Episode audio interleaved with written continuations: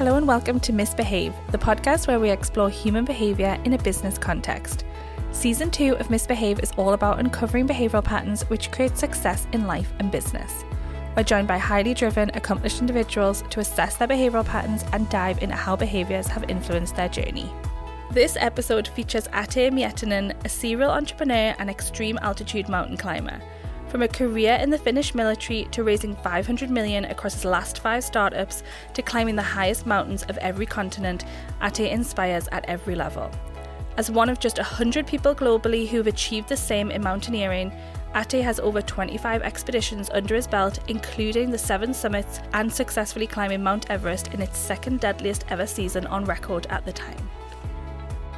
The content of this episode may be emotionally challenging. This episode contains references to death, violence, trauma, and nudity.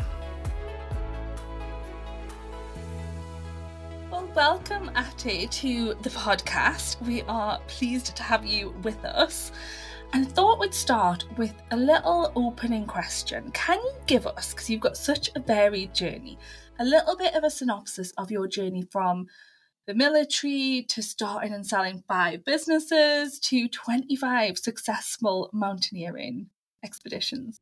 First of all, thank you for having me. Uh, I think it's been a, a journey of sort of accidents and opportunities like most people's lives are and careers are all about. So either I've been in the wrong place or in the right place. That will be left for others to determine. but I, I was born in Finland, regular family my parents encouraged me and my siblings, two younger siblings, to pursue our goals and desires in life. And we found ourselves pursuing very different things. My sister became a nurse, my brother became a rapper, and I became a mountaineer slash business person. And I think my parents instilled a curiosity of of testing your limits and being the best person you can be, which has led me on a journey of you know lots of exciting international challenges both on a personal and professional level what a family. I'd like to come around for dinner at your house. I think it would be some interesting conversations. There's some very interesting conversations. From yes. diff- very different walks of life. Absolutely. But, but that's richness, right? It's, it's uh,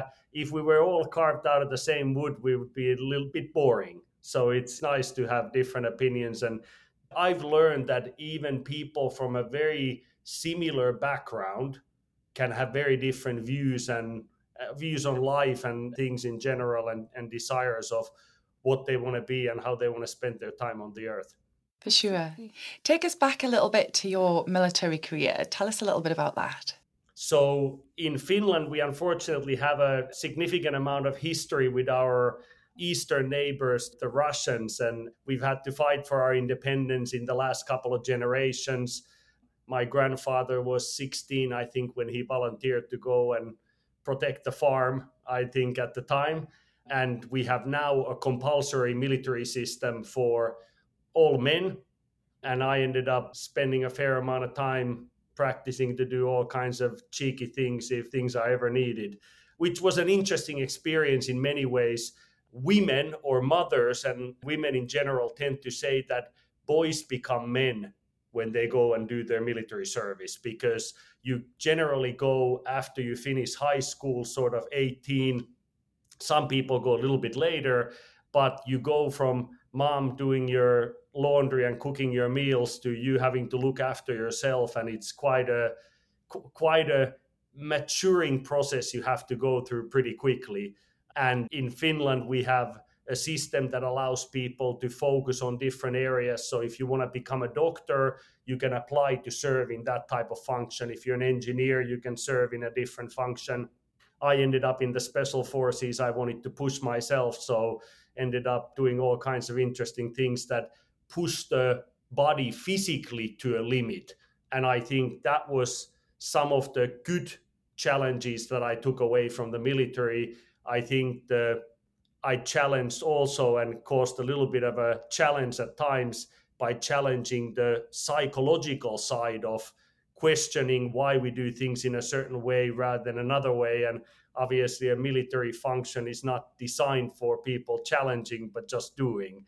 And maybe that was a trigger for pursuing a career afterwards where I challenged status quo of existing industries and find new ways of doing things.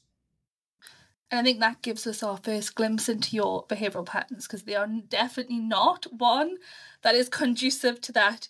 Do this, follow this rule, follow this process, do as you're told, be quiet.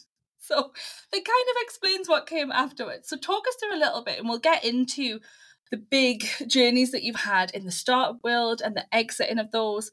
But I want to dig into a little bit, first of all, around your inspiration behind mountaineering. Now, you kind of intonated a little bit that I'm suspecting some of that came from the pushing your limits piece in the special forces, but talk us through that a little bit. Yeah, so first of all, it's important to recognize that mountaineering is not a normal ambition or sport or area of interest in Finland. We're like the UK, we're hilly country we're relatively flat. So the highest point is 1,300 meters above sea level. So people don't generally go hiking that much in Finland. My father used to be an avid hunter so i think from that came some of the outdoorsy desire my mother when she was younger was an athlete. So i think it's a i like to blame my parents and say it's a combination of what they instilled not just with their interest but also um, the sort of general belief in whatever you want to do in life try to be the best you can be. And it doesn't mean that you're stomping on other people and using them as climbing ladders to get somewhere but p- push yourself you know find your limits and and push yourself. And i think that's the only place i can imagine that my sort of desires to push myself and curiosity come from i may have been slightly inspired also by my brother because i remember years ago when he was probably 14 years or 15 years old. My parents and my father is a banker. My mother was a lab technician. So, very sort of traditional, normal jobs. They asked my brother to come into the living room and said, So, you've met our family friends. They're engineers and lawyers and doctors and so forth. What do you want to be when you grow up? And my brother looks at them straight in the eye and goes, A rapper. and my parents, I remember the kind of worry in their faces as my mom looks at my dad and goes, "We failed. We failed." and then this repeats. Uh, maybe three years later, they ask, they lobby for three years, and they ask him again and say, "What do you want to do when you grow up?" And my brother goes, "Well, I definitely know what I want to be. I want to be a rapper." and he's become a rapper, a very well-known rapper in Finland, and made a great life out of that. So it's maybe proven to me that it doesn't matter what you want to do, as long as you invest yourself fully into that, and if the desire is there and the willingness to work hard, you can be whatever you want. And it's interesting, isn't it? Because we often talk to people about the pressures of young people being asked because it's a traditional question. Yeah, you know, you get asked it at school, you have to consider it before you make choices about education. But actually, who knows?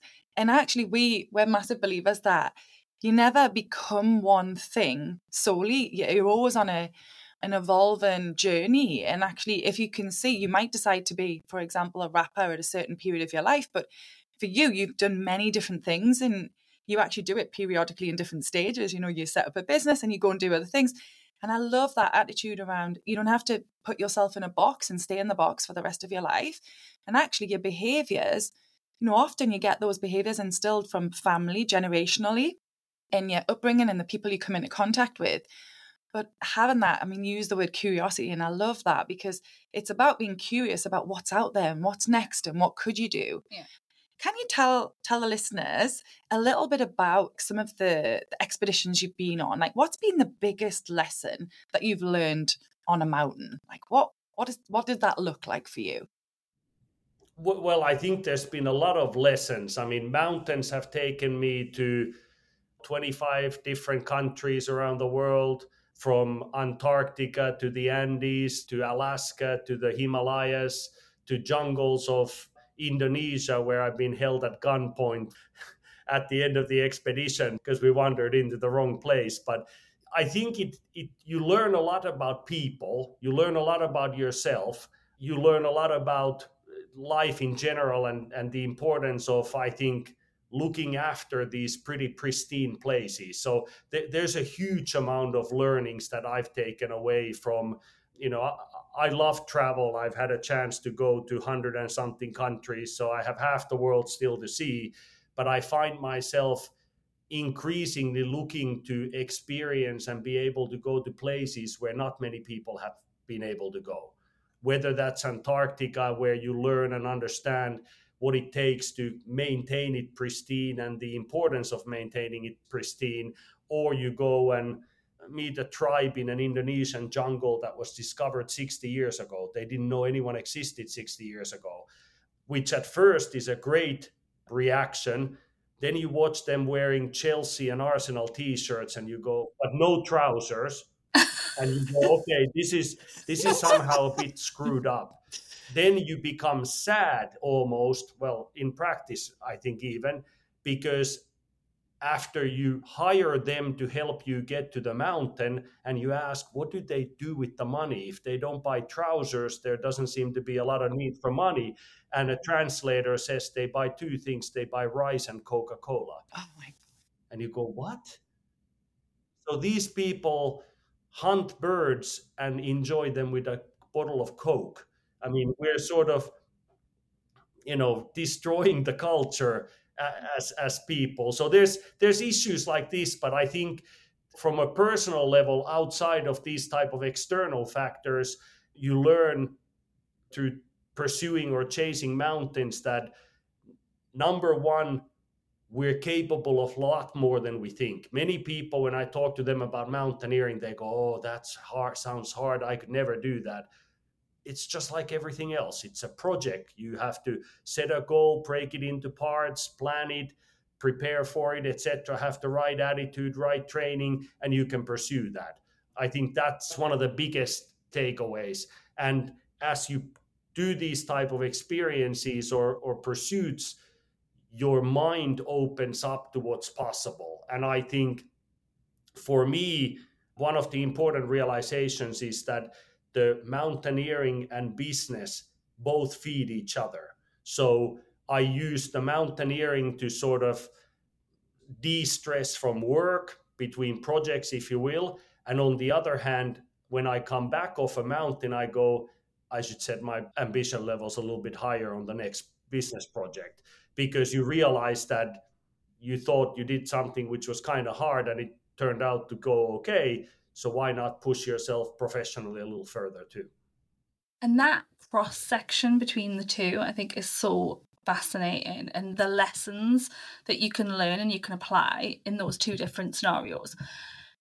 Give us a little, and I know you could talk about this all day. And when we met, obviously, I've heard you talk about it in a little bit more detail, but give us a bit of a summary of what it feels like to climb something like Everest. Because obviously, you climbed it, I think it was its second deadliest season on record at the time. That's correct. Yeah. Just give us a bit of it and the listeners a little bit of an overview of what that feels like to climb, what the process is, what some of the things are that's going through your head when you're doing something like that. Sure. So, first of all, as people, we're designed to operate at sea level. So, anyone can say that running nine kilometers, which is roughly the height of Everest, will take you less than an hour. But the first acknowledgement is that as we go vertical, it's about eight to 10 weeks that it takes to climb the mountain. So it's a big physical and mental challenge. So the first kind of important highlight I would emphasize is that many people look at mountaineering and they conclude that, oh, that must be physically very challenging. And no doubt it's physically very challenging. But on a mountain, the biggest challenges I feel, and I think most mountaineers would agree with me, the biggest challenges we face inside our own heads.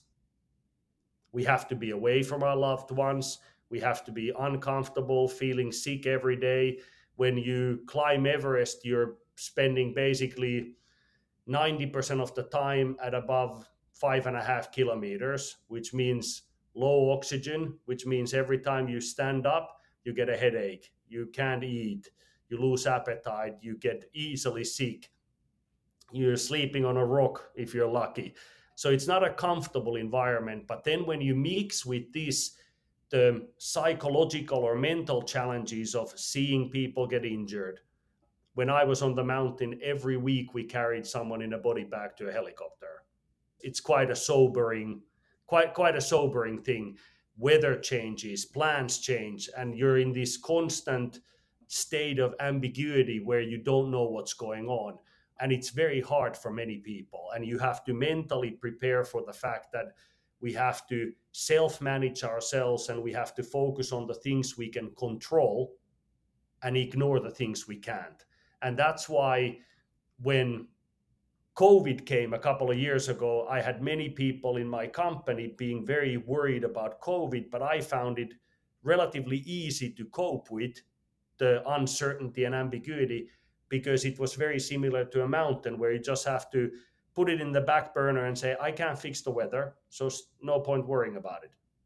I just have to react to it, but I focus on the things that I can control.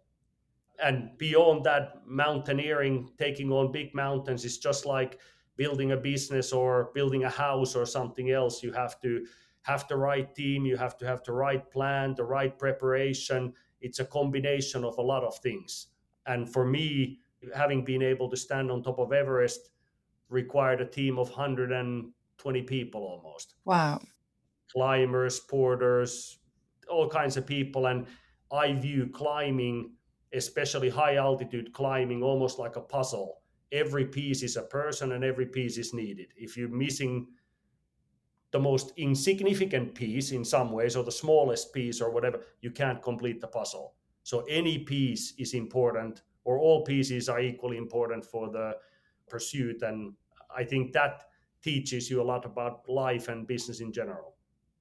For sure. There's so many things that are like transferable, isn't there? Because, I mean, on the surface, you think, well, how can you compare business with climbing Mount Everest? But actually, that that lesson there that you've just shared around like focusing on the things you can control and almost compartmentalizing the things you can't or, or, putting them somewhere where they're not impacting you on a daily basis or they're not creating a narrative in your head that's not useful and really being able to hone in on the things that are going to get you from A to B. And I think even in business, a lot of people that we work with and you know we come in, into contact with there's a lot of synergy around the mind stuff is yeah. the stuff that can often be your biggest barrier or get in your get in your way your own your own way. Oh a- a- absolutely and w- when i talk to kids I, I go from time to time and talk to kids at school about climbing etc i talk to them about positive confidence. So mountaineers first of all oftentimes say that whether you think you can do it or you think you can't either way you're right so you have to believe that you can do it. That's when you give yourself a chance to succeed. If you doubt yourself, that doubt is probably going to creep into what you do and make it difficult to read something. So we have to find this positive confidence where we trust our training, trust our skills. We're still humble. We still understand that we're not experts in everything. We have a lot to learn, but we're confident with what we know. We're not arrogant arrogance on mountains unfortunately leads to death too often when people think they're superhuman.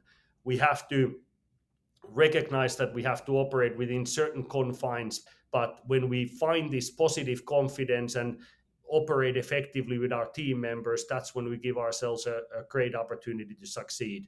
And then, you know, the other things come into play. It's determination comes into play, especially high up on the mountain teamwork, looking after each other, drawing strength from each other, being able to vent to others or or de-stress through talking to others because it can be a pretty lonely place. I mean, you you don't just like in business, if you go and climb Everest, you don't get to choose who you climb with.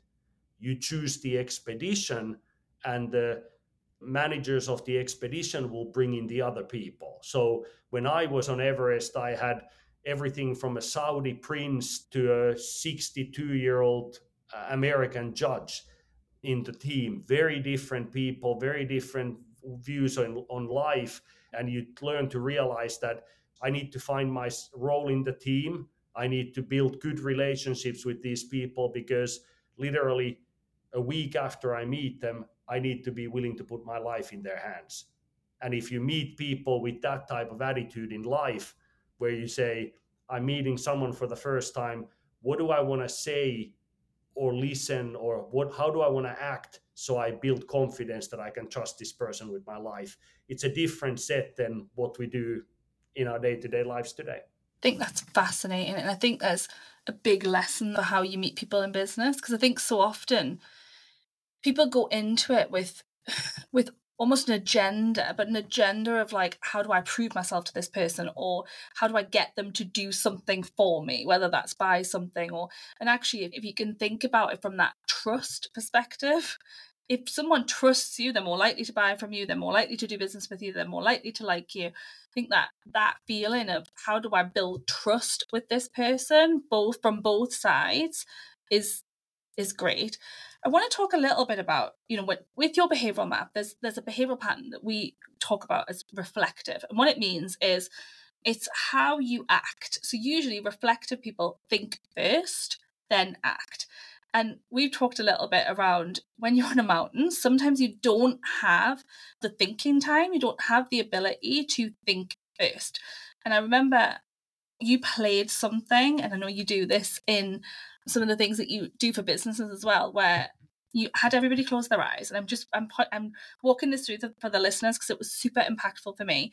You had everybody close their eyes, and then you played this sound of an avalanche, and talked about the fact that sometimes you you climb at night, and I'll kind of let you explain that. But you talked about this concept to scenario planning that you have to do the thinking first because often in the moment in an expedition you don't have time for that can you walk us through that a little bit of, of your approach to scenario planning ahead of expeditions and doing that reflection time beforehand and how that enables you to think quicker in the moment and some examples of that? Absolutely. So, like I alluded earlier, I think when you prepare for especially dangerous expeditions, high altitude expeditions, as important as is physical preparation, you have to prepare mentally. And the way I approach this is I try to picture situations that I may find myself in avalanches, injured teammates, or injured people in period. Whether they're my teammates or not is sort of irre- irrelevant. Rock falls, injuries, death, etc. And I try to walk through in my mind, normally in my mind, multiple times on how should I behave in that situation?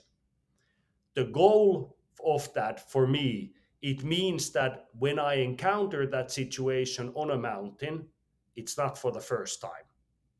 If you follow my logic. So in my mind, I feel calm because I've gone through this process. It feels like I've been in the situation already previously and I know how to behave. I'm more calm. I'm more confident in my decision making because I'm not letting the lack of oxygen impact my uh, judgment, for example. My decision making is faster, etc. So I find that highly useful, and I use that same logic in my work. So I prepare for difficult conversations with employees or customers or partners with the same type of approach of trying to visualize in my mind what could happen and what would be my response to that. Obviously, in a business conversation, you have a little bit more time, but I find that as we all eventually face in business, if you have to, for example, fire a person, you can do it in a gentle or professional manner, or you can just be rude about it. And I prefer to be gentle and, and professional about it. So you can walk through the process and and think how can I make this easier? You can't make it easy, but how can I make it easier for that person and try to give them a, give them a helping hand with whatever they need to do next. So I find that visualization very, very important. And I've had to do that in my private life too, because I travel. I've traveled to many emerging markets where there are civil disturbances. Your hotel might be on fire. You might see people who need medical attention. I used to dive and teach first aid, etc., to divers earlier in my life. So just as a as a side hustle, if you will, and that teaches you also to work on these scenarios and it's very similar to military right we train muscle memory etc if you hear bullets flying you drop to a knee make yourself small and return fire and you don't have to think about it same exact logic on a mountain but more people focus on things like self arrest with an ice axe so if you sleep you practice muscle memory of what do you do to stop yourself from sliding off the mountain but I take that a step beyond and think about these challenging psychological situations. And I found that they are, they're very helpful to do that in advance.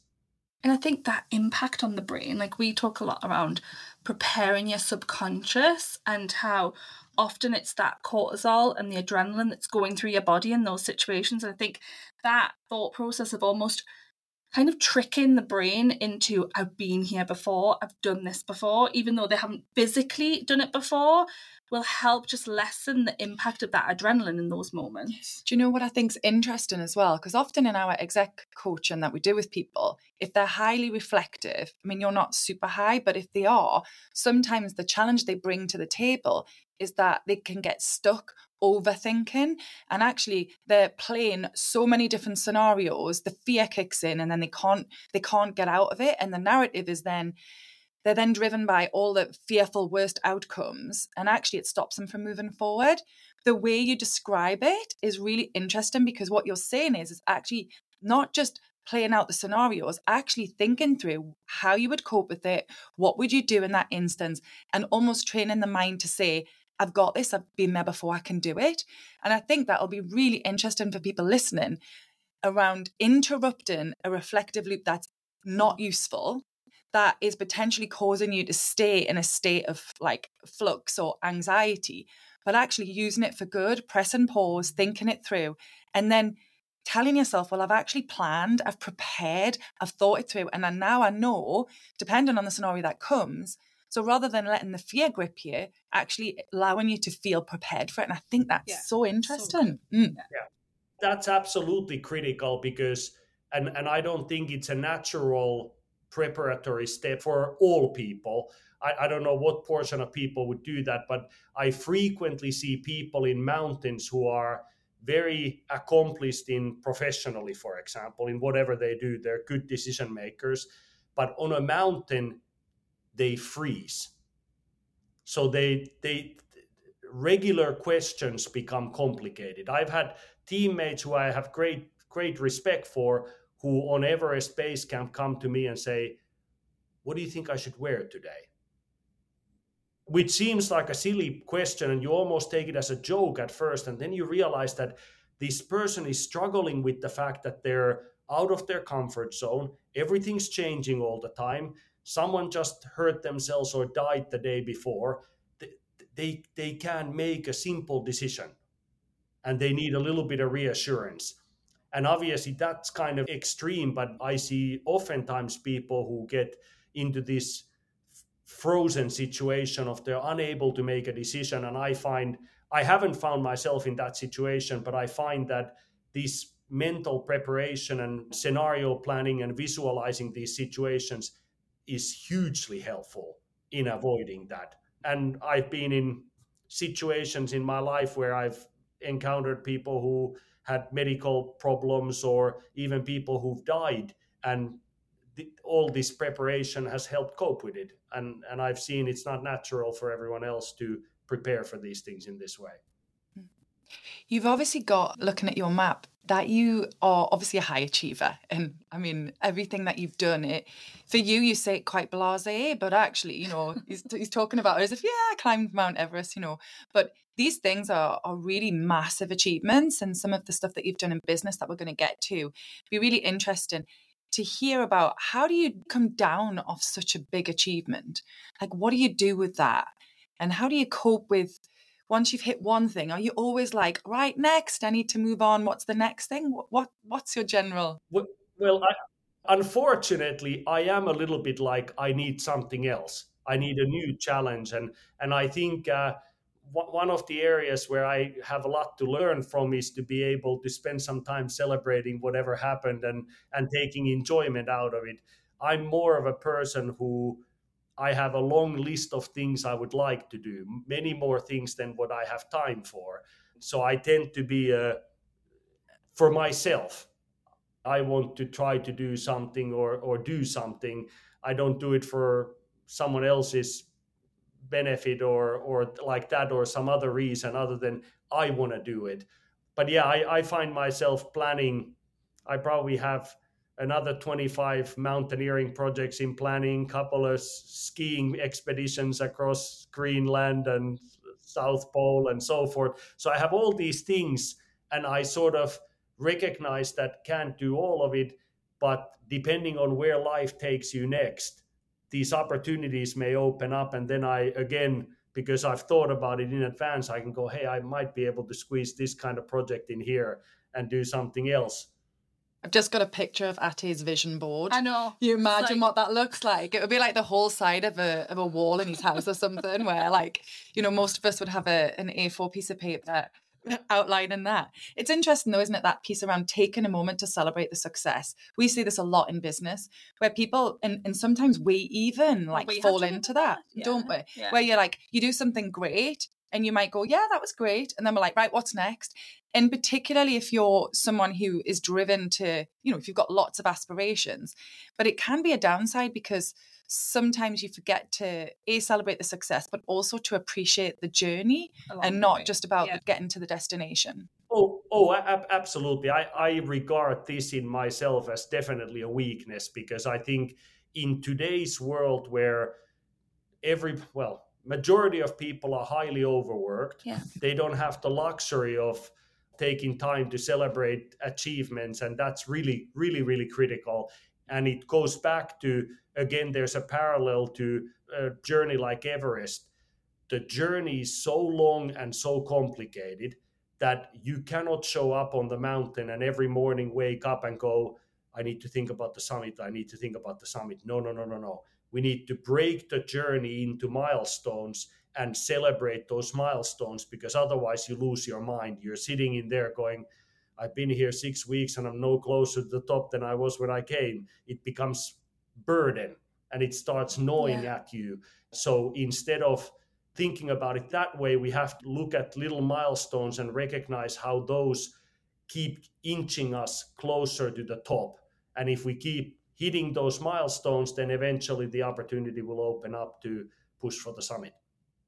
And how have you applied that learning to your business journey? Because obviously you've had lots of startups, you've exited lots of them. How have you taken that lesson? Because I think that's hard in business, and we hear lots of people struggling with that. You know, they've got these big goals, but actually they struggle to almost celebrate those little milestones as they go along? Yeah. Well, first of all, I think it's an evolution. So I notice when I first started and had one of my first or second companies, I remember there was a very experienced British businessman who took me aside and he, he was my boss at the time and he said, Look, you're like a factory that functions 24 7, but there's not a lot of product coming out. and it stuck with me as a as a sign that as a young person i would get involved in millions of things so i would have too many things going on in parallel. And most of them were actually insignificant to the journey or the path or the progress of the company. So i think the first way it's impacted me is that whenever we start a company or do something try to break it down into what are the critical steps and try to cut the noise out because there's events and speaking and all kinds of stuff going on all the time and you'd have to sit there and go is this going to help us get to the to the goal or not? And it doesn't mean like we don't do anything other than those that are on the critical path but we need to recognize what the critical path is and then recognize okay so what kind of things do i need to achieve? And in startups, a lot of it is driven, of course, by some sort of milestones related to funding or whatever else, which help you kind of visualize what, what we need to achieve. But it's trying to strip the noise out and focus on the on the critical things. And again, mountaineering is a great kind of parallel to this because unlike the day-to-day work where we get exposed by advertising and traffic and people and noise and tv and radio and all these things that distract us on a mountain they're not there. Your life becomes pretty simple. It's about survival and getting to the next milestone. So the mountain thinking high altitude thinking allows you to sort of narrow your focus and and and find what's critical and try to cut the noise out of the everyday life. It's like that concept isn't it? It's like will it make the boat go faster? That question of actually staying focused on the end goal but answering the question and actually if the answer is no if the answer is actually it's going to distract me from that goal then you don't do it. But having something in your business that can give you that laser focus and sort of bring you back I want to wrap up by asking you what has been your favorite expedition and why? Can you tell us a little bit about it? Ooh. I think uh, climbing a mountain called Carstensz Pyramid in, in Indonesia was where I talked about taking a private plane, landing in a jungle in the village that was discovered 70 years ago with people running around without trousers on was quite amazing because it felt like not the trouser part, but the fact. I was going to say which part of that. The, the, the, fact that you were able to interact with people whose culture has been sheltered, and you know we ended up due to problems spending a week in the chief's hut. They lived in huts. They had these tree branches with stuffed birds, and all the birds were missing heads. Oh dear, it sounds delightful and then the following morning we we were held by bow and arrow point which i haven't done i've i've had people do all kinds of things to me in the past and pull out knives and guns and all kinds of stuff but that's a separate conversation but we were held by bows and arrows which I have never seen in my life before and it wasn't sort of a scary situation as much as I had to bite my lip because I found the humor in that. I almost burst out in laughter, like, are you guys serious? I don't think you scenario planned that one, did you? no, no, I did not see that coming. And and then later in the same expedition, after trekking sort of 65, 70 kilometers through a jungle and climbing a mountain, being held at gunpoint at a mine where they mine gold and something else, you know, it's a memorable one. But there's so many memorable ones. I love Antarctica was amazing also because you're in places where literally you can see peaks that no one has ever set foot on. And that's for someone like me who's curious on seeing the world and appreciate seeing the world, you look at places and go, wow, no one has ever been there. No one. It feels like a privilege just to see those places and be able to breathe the air that hasn't been polluted and so on and so on. Amazing. I feel like a, I want to ask you just the same question, but about the businesses that you've run. I know it's maybe, like asking you your favorite child, but out of the businesses that you've run and, and started and sold, which one was your favorite or which was the best highlights from doing that? Well, I think there's highlights for different reasons. Some of my first companies, we were focused on making money they were all in technology space or the mobile telecom space so we were selling games and ringtones and songs and stuff. And afterwards i felt a little bit empty because i felt like we created value for the investors which was the goal but we didn't really do anything positive to change the world. Then i for example did another company where we brought mobile broadband into africa.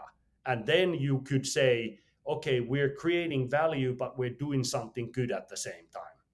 And then I had a company, one company that was struggling, and we ended up refocusing. When I got involved, we refocused the company and ended up selling it to Facebook, which was amazing because we had a bunch of people that were ready to give up almost on the company and said, okay, last roll of the dice. And we said, okay, well, hold on, maybe there's a different way of thinking about the problem. And all of those put together, I think, remind me of the fact that there is hundreds of thousands of things in the world that we do every day that are not optimal.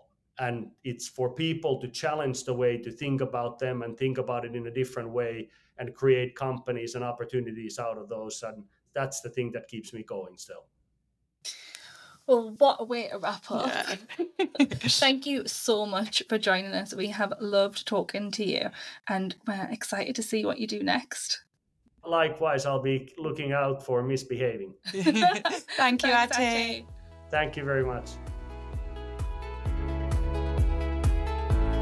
Let's wrap up with some takeaways and top tips from Atte's episode. The first one has to be this concept of scenario planning if you're more reflective.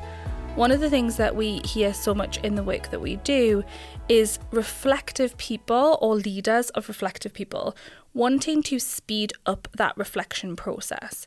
And Atte described his scenario planning process as mapping out what that scenario could look like and then what action you would take off the back of those scenarios so that you can react quicker and make quicker decisions in the moment.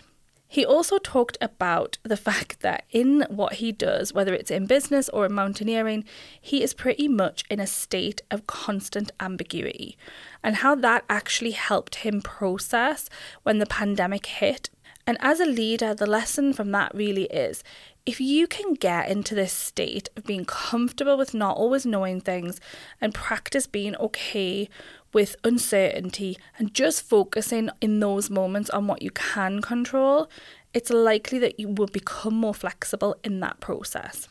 So, the last one, and really the theme for the episode with Atte, was around that preparation of your psychological state and that if you, as a business owner or a leader, can work on your mental state and prepare for different situations, work on your subconscious mind, look at how you react to certain things, prepare some of those scenarios that he talked about, but really working on that mental fortitude, so to speak, that's really what's going to help you progress. Thank you for listening to Misbehave. Follow us so you don't miss out on other episodes.